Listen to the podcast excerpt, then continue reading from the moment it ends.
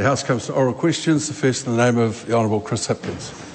Thank you, Mr. Right, Speaker. on, right Honourable Chris Hipkins. To the Prime Minister, does he stand by, I better make sure I get the wording right, does he stand by all of his government's statements and actions? Oh, yes. In the context in which they were said and with the facts that were then known, yes. Does he agree with Todd McClay that Winston Peters is, quote, fast earning himself an international reputation as an apologist for Russia? If not, why not? Uh, because that statement was made without any relevance to the new circumstances that member finds himself in. He's in opposition. Ask questions that represent opposition, not when he was in government. It's time. That means ask questions that were relevant before, uh, after this government was formed, and not before. He should know that. That's why he's sitting over there. Ah. He didn't say he didn't disagree with it. Supplementary question. Does he agree with Chris Bishop that Winston Peters often, quote, makes false claims to the media and the public? If not, why not? This may be a slow constitutional lesson, but the questions that we are re- required to answer pertain to when we formed this government, then thereafter, and probably for the next 25 years. In his case, in his case, in his case, he should be explaining who his possible unlucky successor is. Supplementary question. Does he agree with Chris Bishop? No, actually, does he agree with Paul Goldsmith that Peter's big mouth is harming Kiwi businesses? If not, why not? This is another lesson that's going to take a long time to sink in. and that's why we would like to, to relieve this Parliament for a few days and for a few weeks for them to lick their wounds because they are not learning the lesson that they lost. And as their former Deputy Leader Cullen, Michael Cullen said, we won, you lost, eat that. Su- supplementary question, Mr. Speaker. Does he agree with the Right Honourable Sir John Key of Winston Peters, quote, historically he's always been sacked by Prime Ministers. It's a very different style to mine and it's rearward looking. Uh, as everybody knows, uh, Mr. Key made a lot of statements, but privately he's a secret admirer of mine. Supplementary question, Mr. Speaker. Does he agree with David Seymour that Winston Peters has, quote, fallen out with National twice, with half his own colleagues within New Zealand First, even though he handpicked them? I mean, he can't work with anybody. I think you'll find that Chris Luxon is ultimately far too principled to try and work with them too, and if not, why not?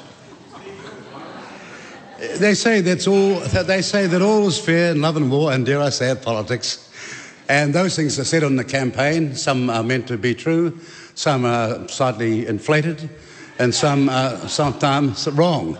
However, those words again said by Mr. Seymour and Mr. uh, Luxon's actions and mine as well. We're off to form a long-term, safe, successful government.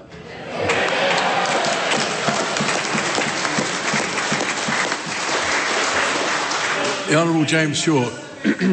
Question to Honourable James Shaw. Thank you, Mr. Speaker. My question is to the Minister of Finance. Does she stand by the principle in her government's uh, coalition agreements that, quote, decisions will be based on data and evidence, end quote?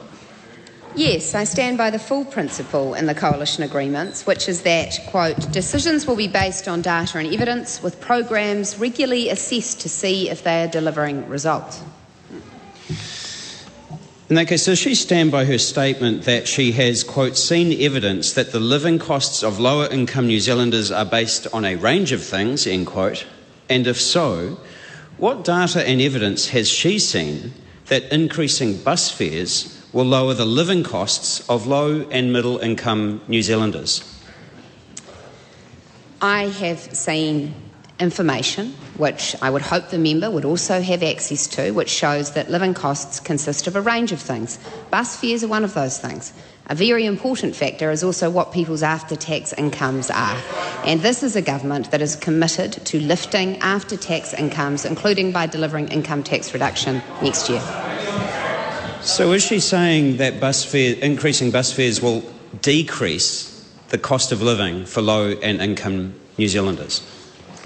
That is not what I said. What I said is that we are a government that is committed to addressing the cost of living across a range of factors, including ensuring that people have higher incomes, including those who use buses. What data and evidence has she seen on how much rents will decrease by and when as a result of the changes to the Brightline test?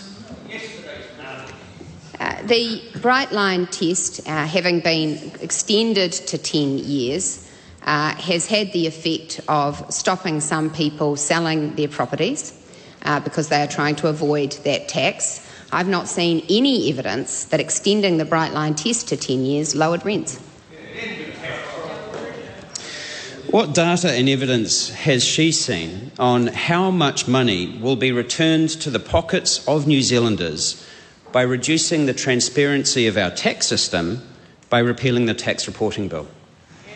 I reject the assertions in the member's question. We have a very transparent tax system. We don't need a silly bill that makes IRD write silly reports. So, how much money will each New Zealander receive as a result of the repeal of the Act? Uh, the, the purpose of the repeal of the Act was not to deliver direct money to New Zealanders. It was consistent with our coalition's view that government should be focused on priorities. And that member was a member of a government that wrote endless reports about everything, and very little was delivered. We're going to be quite different. Question number three in the name of Miles Anderson. Thank you, Mr. Speaker. My question is to the Minister of Finance. What reports has she received on the state of the New Zealand economy?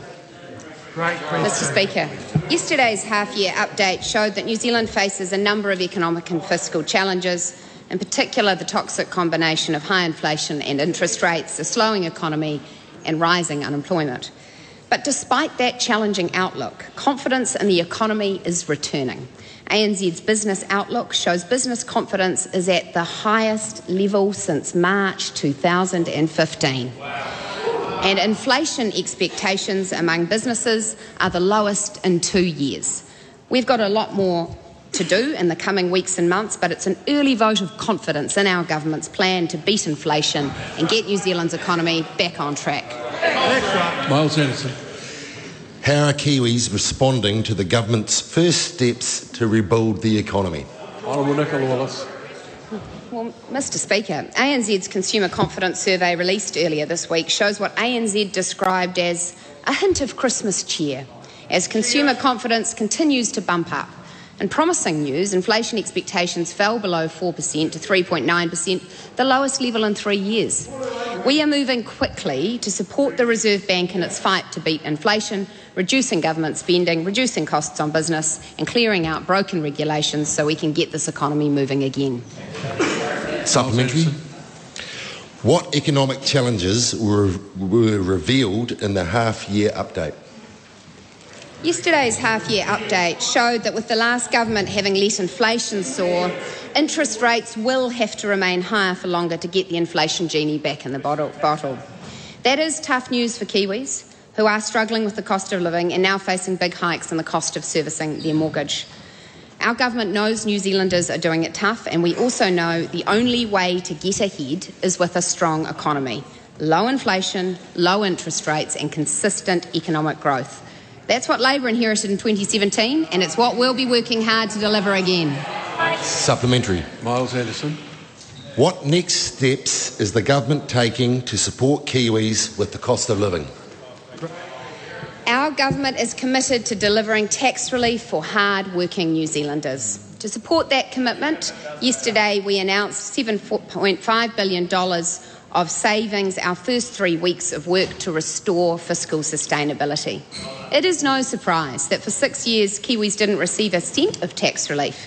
When you have an addiction to spending, you just can't afford to let New Zealanders keep more of what they earn. Our government is setting out a new chapter, cutting the waste, delivering the basics, and letting New Zealanders spend a bit more of their own hard earned money. Thank you. The uh, A supplementary? Supplementary. Supplementary, the Honourable Grant Robertson. Uh, does she agree with National MP Miles Anderson, who said, quote, you would think if you were going to do tax cuts that they would be best to come in on the 1st of April, wouldn't you, at the beginning of the tax year? So maybe there will be, they will be addressed in this mini budget. They'll need to be included anyway. And if not, what message does she have for Mr Anderson? My message for Mr. Anderson is congratulations on winning your fine seat. You are going to be a fine representative, and I believe you will be someone who will stand up for farmers, the productive economy, those who run tourism operations, and those who create jobs and incomes in this country. So keep up the good work. Supplementary question, Mr Speaker. Supplementary to the Minister. Is Miles Anderson correct that any tax cuts should be addressed in the mini budget and why weren't they? I think Miles Anderson is correct that New Zealanders yesterday enjoyed learning that this government in just three weeks has made a $7.5 billion down payment on tax relief, that we remain committed to delivering tax relief in July next year. And I think New Zealanders are also of the view uh, that while Grant Robertson is obsessed with the arcane details of IRD tax programs, actually we're a government that's getting on with it. Question number four, in the name of the Honourable Grant Robertson. Oh, excellent, Mr Speaker. To the Minister of Finance, does she stand by all of the fiscal and economic commitments made in the coalition agreement signed by National, New Zealand First and ACT? Yes, subject to final consideration and decision making by Cabinet. Supplementary question will, will the total value of the savings and new revenue initiatives in the list that she released yesterday be used to fund the tax cuts program in the coalition agreement? As the member knows, uh, savings, re- reprioritisation, and revenue can all contribute to the consolidated fund, to the accounts of the government and yes, we will be saving money, we will be reprioritising money, we will be raising revenue from new sources such as better audits at the IRD, and all of that will support two things. Yes, it will support income tax relief. It will also support better books. Hard, heavy lifting there. Mr. Speaker, has, uh, sorry, was the table of savings and initiatives that she issued in hard copy in the budget lockup yesterday a Treasury document? Sorry, the member will have to repeat his question. Was the table of savings and initiatives that she issued in hard copy in the budget lockup yesterday a Treasury document? Uh, that was a table provided to me and uh, by Treasury that had gone through a Treasury assurance process. Uh, supplementary question What are the quote good estimates that the Treasury has given her of the cost of her tax cut policy that she talked about on Radio New Zealand this morning? Uh, the Treasury have provided me with indicative costings uh, of what it would cost to deliver on National's personal income tax plan. They've caveated that carefully to say that it does depend on how we design that policy, and according to the coalition agreement between National and ACT, we are still taking detailed design and implementation advice. Oh, supplementary question. Do the concepts of ACT's income tax policy as a pathway to the delivery of tax cuts that she noted just now in her answer and in her media re- release yesterday include the reinstatement of a, oh, sorry, the, the uh, reduction of the 39 cent top tax rate? No. Oh, supplementary question. What other elements of ACT's income tax policy remain on the table? We are having detailed discussions. We're taking a range of advice. There are a lot of options. What we also share in common is this we want to deliver income tax relief next year, but it is our view that, in principle, where we can, we should allow New Zealanders to keep more of their own money. We shouldn't be a government that just keeps spending and spending and spending with very few results to show for that. New Zealanders had six years of that and they didn't like it very much. Supplementary question, Mr. Speaker. Does she agree with Cameron Bagrie that he is surprised that she is doubling down on tax cuts and they would not be top of the pops for me, quote, right now, or indeed the OECD's view that such tax cuts would add to inflation? Uh, I'm not surprised that Cameron Bagrie has a view. He is entitled to it. question, but supplementary. Does she agree with the editorial in the New Zealand Herald this morning that her hyperbole will only serve to undercut her credibility in the long run? And will she join me in some taxpayer funded hyperbole aversion courses, which apparently some colleagues think I need too? Well, I'm sure that the member and I have many things in common.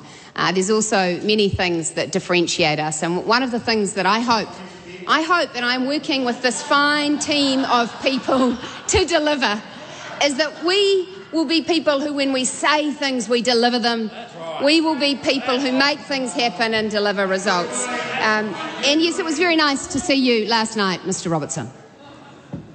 Question number five, called James Meager. Uh, my question is to the Minister of Housing. What recent announcements has he made regarding Kāinga Ora? Honor, uh, Honourable Chris Bishop. Today I have released the terms of reference for the independent review into Kāinga Ora, homes and communities, which was announced earlier this week. As a government,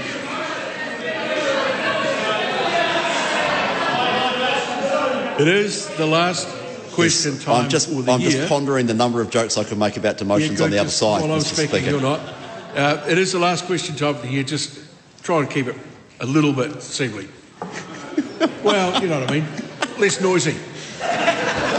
As a government, we are deeply concerned about the performance of Kāinga Ora homes and communities.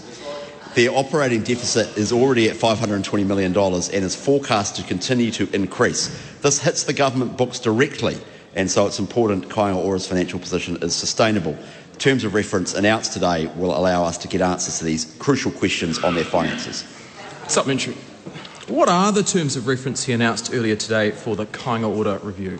Mr Speaker, the terms of reference include the financial viability of Kāinga Ora homes and communities, asset procurement and management, engagement with communities and tenants, tenancy management, their remit, and the current institutional arrangements and whether they incentivise better performance. The scope we've set will allow us to really get under the hood of Kāinga Ora and see what's working and what isn't. It will look at financial performance, the efficiency of their building and construction practices, as well as the things that impact Kiwi communities like how they manage badly behaving tenants. I'm looking forward to seeing their findings and recommendations so we can get Kāinga Ora back on track. Supplementary. James Speaker. What do his recent Kāinga Ora announcements mean for hard working New Zealanders like those in Mid and South Canterbury? Well, I thank the member for that very good question and admire his advocacy for those people. Uh, Mr Speaker, Kāinga Ora's performance impacts every New Zealander, including those in Mid and South Canterbury, uh, those who need support uh, or who may be looking for support uh, in the future. And it also impacts every New Zealander who pays tax. And they des- deserve to see their hard-earned tax dollars spent wisely. That's why we are very focused on getting Kāinga Ora uh, back on track. Thank you. Question number six. In the name of the Honourable Dr. Megan Woods. Thank you, Mr. Speaker. To the Minister of Finance, does the government intend to implement the National Party's climate dividend policy? If so, will all the funding currently tagged to the Climate Emergency Response Fund be used to pay for it? In answer to the first part of the question, yes, and consistent with our coalition agreements, this will be subject to final consideration and decision making by Cabinet. In answer to the second part of the question, the mini budget yesterday confirmed decisions to enable the climate dividend, including returning funding from the Climate Emergency Response Fund, returning funding from the Government Investment in Decarbonising Fund, and the National Land Transport Fund. Supplementary, Mr. Speaker. Will every household receive an equal split of the total, total dividend funding pool adjusted for household size? As the member would know if she had read the climate dividend policy, which she referred to in her primary question, it is our intention that the climate dividend be used to support income tax reduction. Supplementary question, Mr. Speaker. Will the climate dividend scale with the carbon price? Uh, uh, the member would have to repeat her question. Certainly. Will the climate dividend scale with the carbon price? I am not sure what the member is referring to. The climate dividend is intended to be the proceeds of the emissions trading scheme, and we intend that those proceeds will be used to support income tax reduction. Supplementary, Mr. Speaker. Does she agree with the Treasury Over the long term, the total cost of achieving emissions reduction targets and addressing the impacts of climate change will be significant and is likely to exceed provisions made in the forecasts. Well, the government is committed to meeting our climate change commitments, uh, and uh, we. Uh, we, as part of our mini budgets, we considered the climate implications of returning funding from different, different initiatives, including GIDI and the Clean Car Discount. We also considered how decisions might impact our ability to meet future emissions budgets. From the advice I have received, I do not expect mini budget decisions to pose a significant risk to achieving our first emissions budget. What about EB2? Supplementary, Mr. Speaker. Isn't it true that she has no intention of meeting any recognised criteria of a climate dividend with her so called climate dividend? And what it is is no more than a raid on funding for emissions reduction spending to fund her tax cuts. No, and I'll tell you what I won't do either raid money from hardworking New Zealanders to give big cheques to profitable businesses like BlueScope Steel and Fonterra. Hardworking Kiwis deserve that money. Yeah, yeah. When you're ready. Question number seven, in the name of Takuta Ferris. Ai te pika tēnā rā koe. Kei te Premier tuarua tēnā hoki koe. To the Acting Prime Minister, does he stand by his government's statements and policies on Te Tiriti o Waitangi? Uh, that is the government's want to do, but given that some parties in this House believe that the Treaty of Waitangi is an evolving document, they are confusingly arguing that we should not stand by our statements. He tā piringa aku. What examination and research, if any, has the government undertaken into the adverse effects on Māori of the legislation currently being passed under urgency?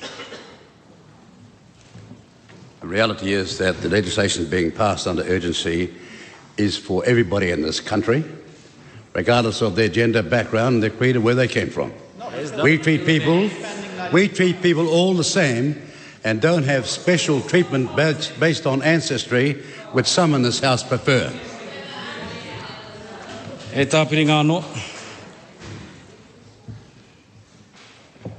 Has the government applied any tiriti based analysis on the policies currently being heard under urgency?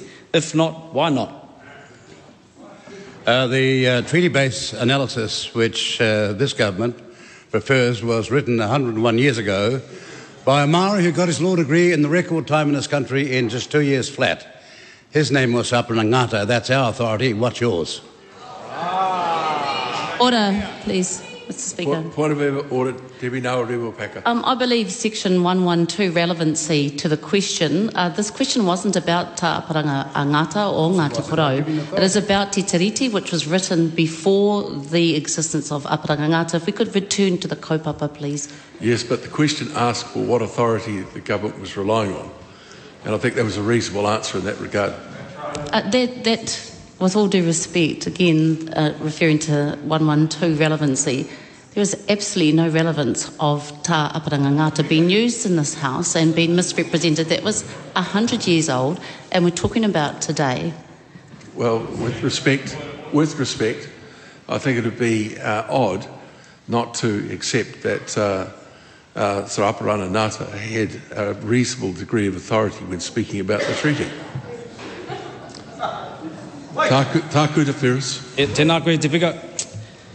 Uh, how can he think it's, a, it's appropriate to deliberately exclude the Tiriti partner in the deliberation of legislation that will have a profound impact on the lives and well-being of whānau, tamariki, and even the mokopuna of itself?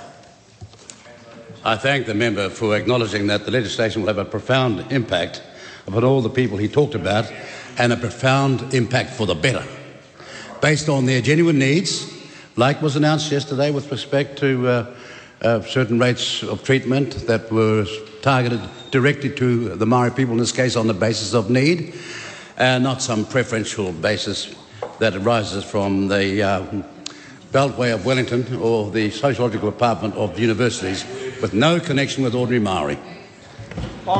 Again, point of order, please.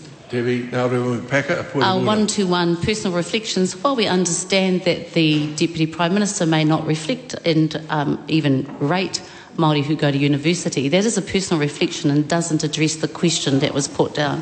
No, I don't think it constitutes a personal reflection. Uh, I've been listening very carefully uh, to the answers because I understand some sensitivity, uh, but I don't think that's a, a, a fair uh, suggestion uh, with regard to the Deputy Prime Minister's answers this afternoon.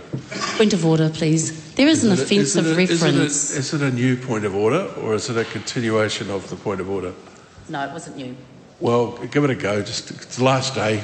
Oh, your generosity. Thank you, Etapika. Um, it is the offensive reference, and certainly there is a, um, I guess, an, a duty of care on us if we do look at one to one, and the fact that we don't want people out there thinking that they are ordinary Māori and not ordinary Māori.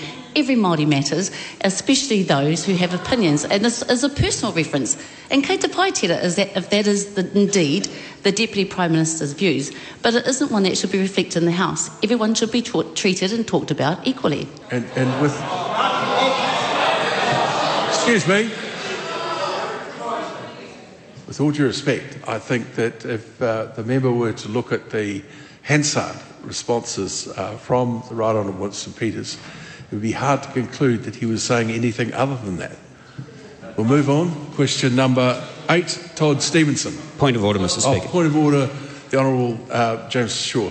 Yeah, thank you, Mr. Speaker. In, in that exchange uh, just now about the previous points of order, um, uh, the Right Honourable Winston Peters was referred to as the Deputy Prime Minister, whereas uh, in the question he is the Prime Minister or the acting Prime Minister, and I just wanted some clarity about whether he was speaking as the Deputy Prime Minister or as the Prime Minister.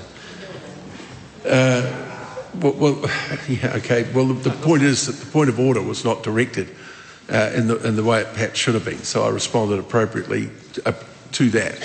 Uh, but he is here today, he is acting as the Prime Minister, no question about that. Um, and I'm sure he's very happy for the nation to have learnt that uh, by virtue of this question. Question number eight, uh, Todd Stephenson. Uh, thank you, Mr. Speaker, and Merry Christmas. Uh, my Oh, question. Thanks very much. Merry Christmas to you too, Todd. Thank you. We're going to go around the whole house because it could take a while. Just, just but a actually, special Merry like to get Christmas. home for Christmas. Just a special Merry Christmas for you, Mr. Speaker. Uh, my question is to the Associate Minister of Health, Pharmac, and asks why is the government planning to change the rules relating to the availability of pseudoephedrine? Uh, Mr. Speaker, uh, Merry Christmas. Uh, Mr. Speaker, uh, the government in its coalition documents has a commitment uh, to make pseudoephedrine based uh, cough and cold medicines available uh, again after over a decade of New Zealanders being denied these medications. The simple reason is because when you've got the winter ills, you need the good stuff that works. People agree that pseudoephedrine uh, medicines are more effective, and unfortunately, the original purpose of restricting them, that was to stop the supply of methamphetamine, has completely failed as the price of that drug has sadly gone down and it's become more available. So the ban didn't work. Let's get the good stuff back for the winter. Supplementary. Todd Stephenson. Will the increased access to pseudoephedrine put us out of step with the rest of the world?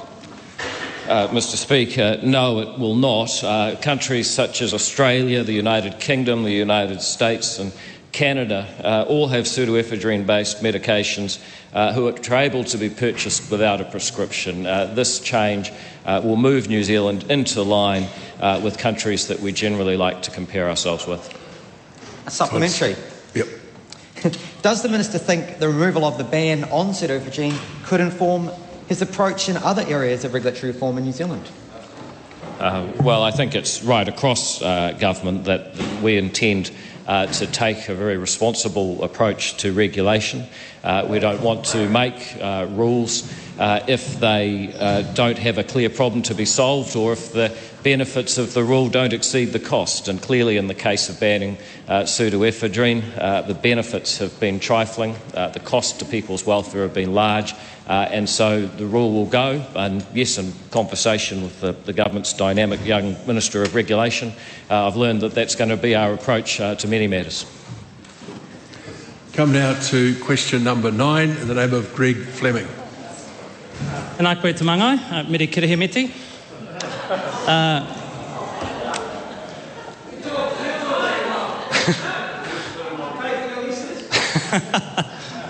My question is to the Minister of Health. What recent announcements has he made on uplifting immunisation rates for vulnerable population groups? Uh, thank you, Mr. Speaker. I'd firstly like to thank the health sector for keeping us safe over this past year and for their care and attention over the upcoming holiday period. Thank you.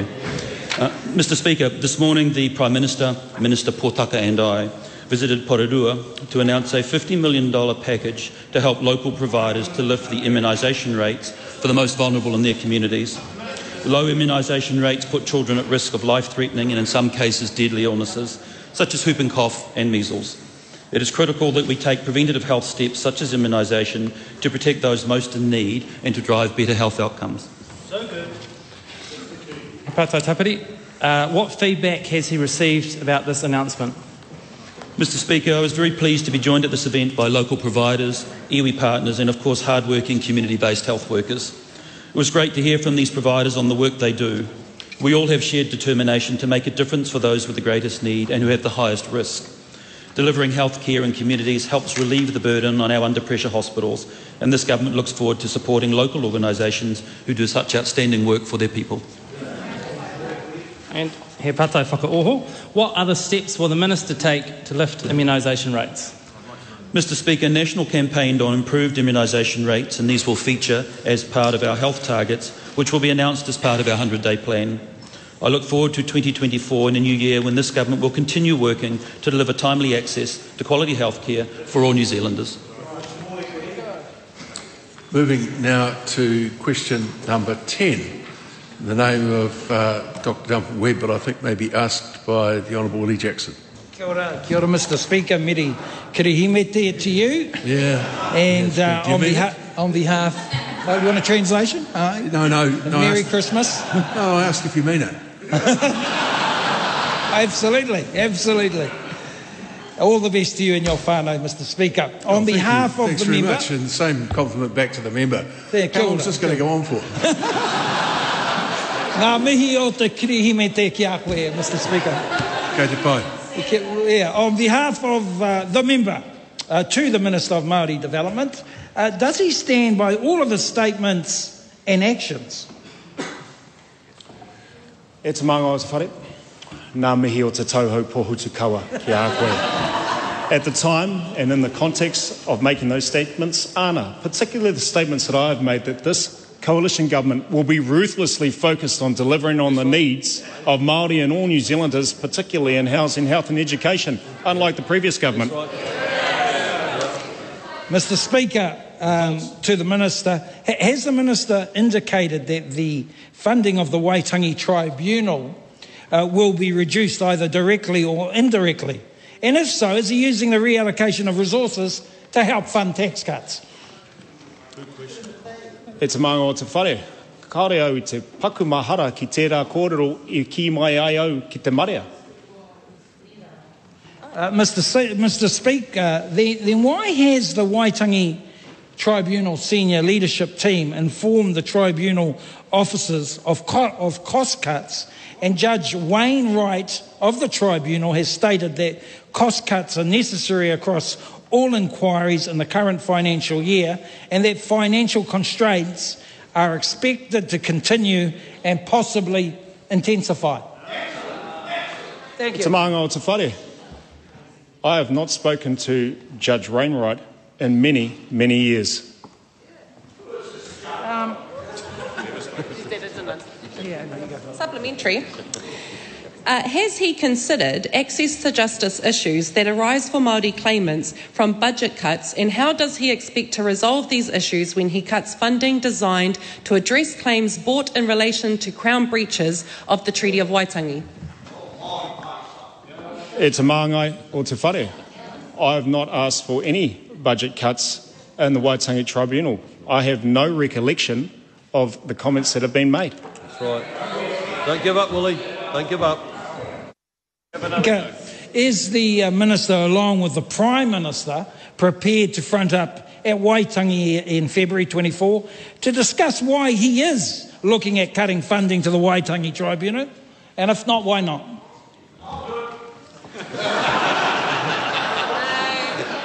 Te māngai o te whare. As I've mentioned before in this whare, I look forward to the manaakitanga and the hospitality of our Ngāpuhi relatives and the motu at Waitangi 2024. That's right. That's right.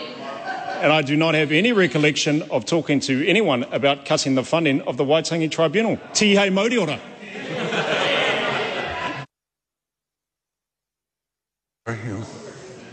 Question number 11 in the name of Ricardo Menéndez March.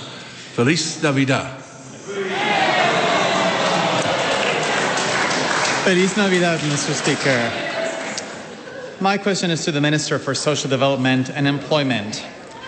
What, if anything, is she doing to end poverty for people receiving a benefit as we head into the holiday season?